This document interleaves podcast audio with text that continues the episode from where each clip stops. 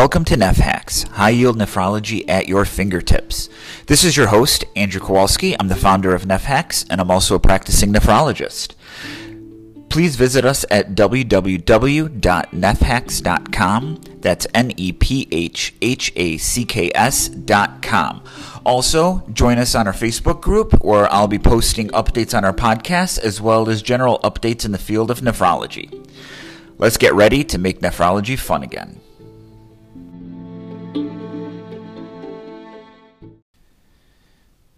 Hey everyone, welcome to another episode of Neph Hacks. So we're going to take a little bit of a detour from our regular schedule program. We've been talking about renal structure and function and autoregulation, glomerular filtration to an extent, circulation, concentration gradient, and then we started talking about electrolyte homeostasis and hyponatremia. But I think it's about time we start talking about some of the new advances that are out there. More specifically, this new GFR equation. Um, for those of you who haven't heard, we have a new GFR equation. Isn't that great? Um, I think it's about time. We've known for a while that the GFR equations that we have aren't perfect, and I think finally um, we had some good movers and shakers, and we came up with an equation that seems to be, at least currently, the fairest one that we found. So I, am pretty pumped about it, and I kind of want to chat a little bit about it. Um, reason being is that it's amazing how much weight we put in the GFR. And I didn't really touch upon this when we talked about glomerular uh, filtration, but GFR is used a lot, and we make a lot of decisions based on GFR. And it's kind of scary that, you know, we either we underestimate, I guess is the correct way to put it, we underestimate CKD in a group of people and we make decisions based on a number that we know for a fact isn't true. Like, that's kind of shocking to me.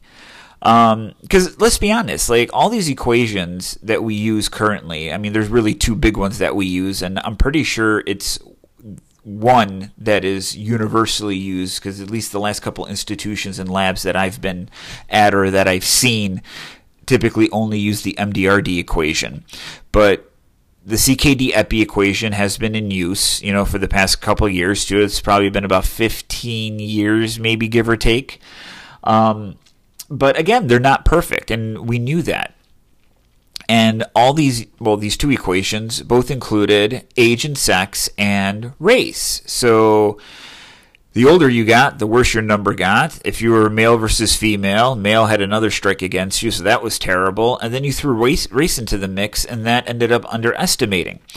So it's nice that we finally like caught up with where we are intellectually and we've finally changed our GFR equation. I mean, let's be honest. Race is not a biological determinant. It's a social construct. And I thought for quite some time that I think it's kind of silly um, to use race in an equation, but that's kind of the best that what we had. And typically, when I spoke to patients, regardless of who they were, I usually took the average of the two and said that your GFR is somewhere in between because we didn't know. You know, I was we had an inkling that the MDRD equations were overestimating, or I should say, underestimating the severity of CKD, and maybe we're falling behind on the non African American numbers. So I just ended up taking the average.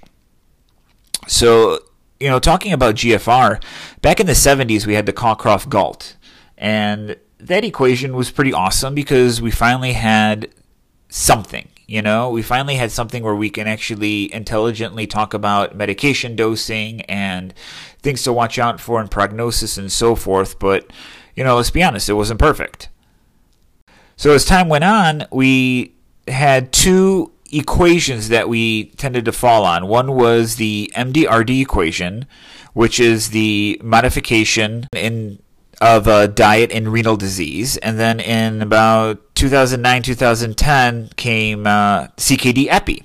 And these were creatinine based equations, and they included race in their estimates. But, you know, it's the best we had. You know, MDRD tend to be tend to be a really good equation when you were CKD3 and the worse your GFR, I think the better it correlated. It did fall apart once you went above a GFR of 60, which is typically why most labs had a cutoff if you were greater than 60 or dot dot dot whatever the measurement was. And CKD Epi had a little bit more leeway where it had a little bit better, I guess, um, had a little bit more accuracy and precision uh, up to about 80. But again, wasn't perfect. So now we have this great equation, and I'm pretty pumped about it. So, given a little background on this equation, this is what the task force did. So, we had the National Kidney Foundation, the American Society of Nephrology, and they got pretty busy. And what they did is they developed this new equation without race, and they used data from multiple um, sources. So they had 10 studies that they looked at. They had about 8,000 some change, with a third of them being African American, and those were uh, serum creatinine studies. They found 13 studies, which about 5,000 participants, again, more than a third African American that used both cre- uh, creatinine and cystatin C. And then they had another 12 studies, which had about 4,000 participants, 14% African American. And that was uh, the validation data set. And they basically compared the accuracy of the new GFR equations to the measured GFR and they projected prevalence of CKD and stages in these samples. So what they found was actually pretty interesting.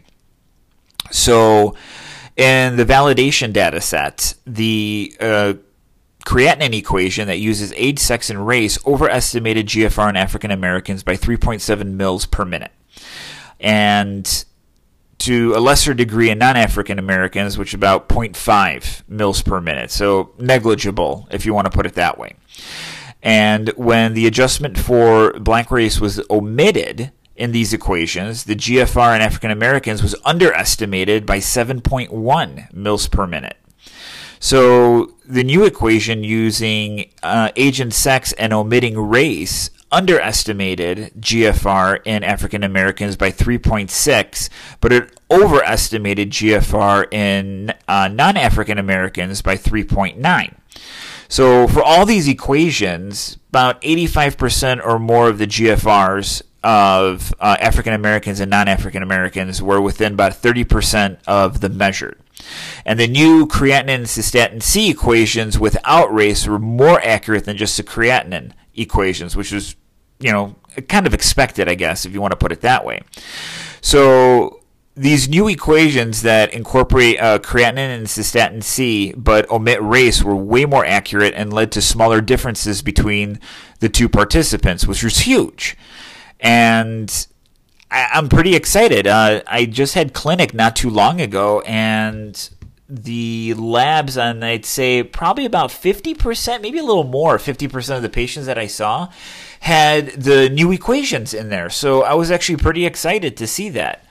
And it was just nice. It was just nice that I can, you know, I don't have to keep splitting the two and, you know, looking at those. So I'm pretty pumped. Um, clearly, this is, you know, it's a huge step. It's not perfect and I think it says a lot. And not just that, you know, finally we're moving away from social constructs and we're finally, you know, treating, you know, biological I guess, determinants or looking at biological determinants. But what I think is really cool about it is it's paving the way for newer and better things on the horizon. You know, I, I just think it was a nice step to take to get out of that stagnant, oh, you know, we're using the same thing over and over again because it's been used over and over again. So we have new equations, we have better assessments of GFR, which I'm pretty excited about. Hopefully, there's going to be less um, underestimation of uh, GFR, and hopefully this will be a springboard for newer and better things in the years to come. I mean, things are evolving and developing a little bit faster, so I'm pretty excited. So let's give a shout out to the folks in the National Kidney Foundation and the American Society of Nephrology and their task force for putting through all this or going through all this and taking a look at all the algorithms to put this together. And the journal article came out in the New England on September 23rd, so you can definitely check it out. And the uh, American Society of Nephrology and the National Kidney Foundation have written extensively of how they approach this, how they some of the some of the issues that they had to look at, and there was a lot of barriers that they had to jump over and cross and so forth. So I applaud them, but there's a lot of good reading that's out there that gives you a little bit more information. I just kind of wanted to share my thoughts and uh, just share my excitement. I mean, nephrology is great, and I'm really happy that we're moving forward with this. Looking forward to chatting with you on the next podcast. Take care.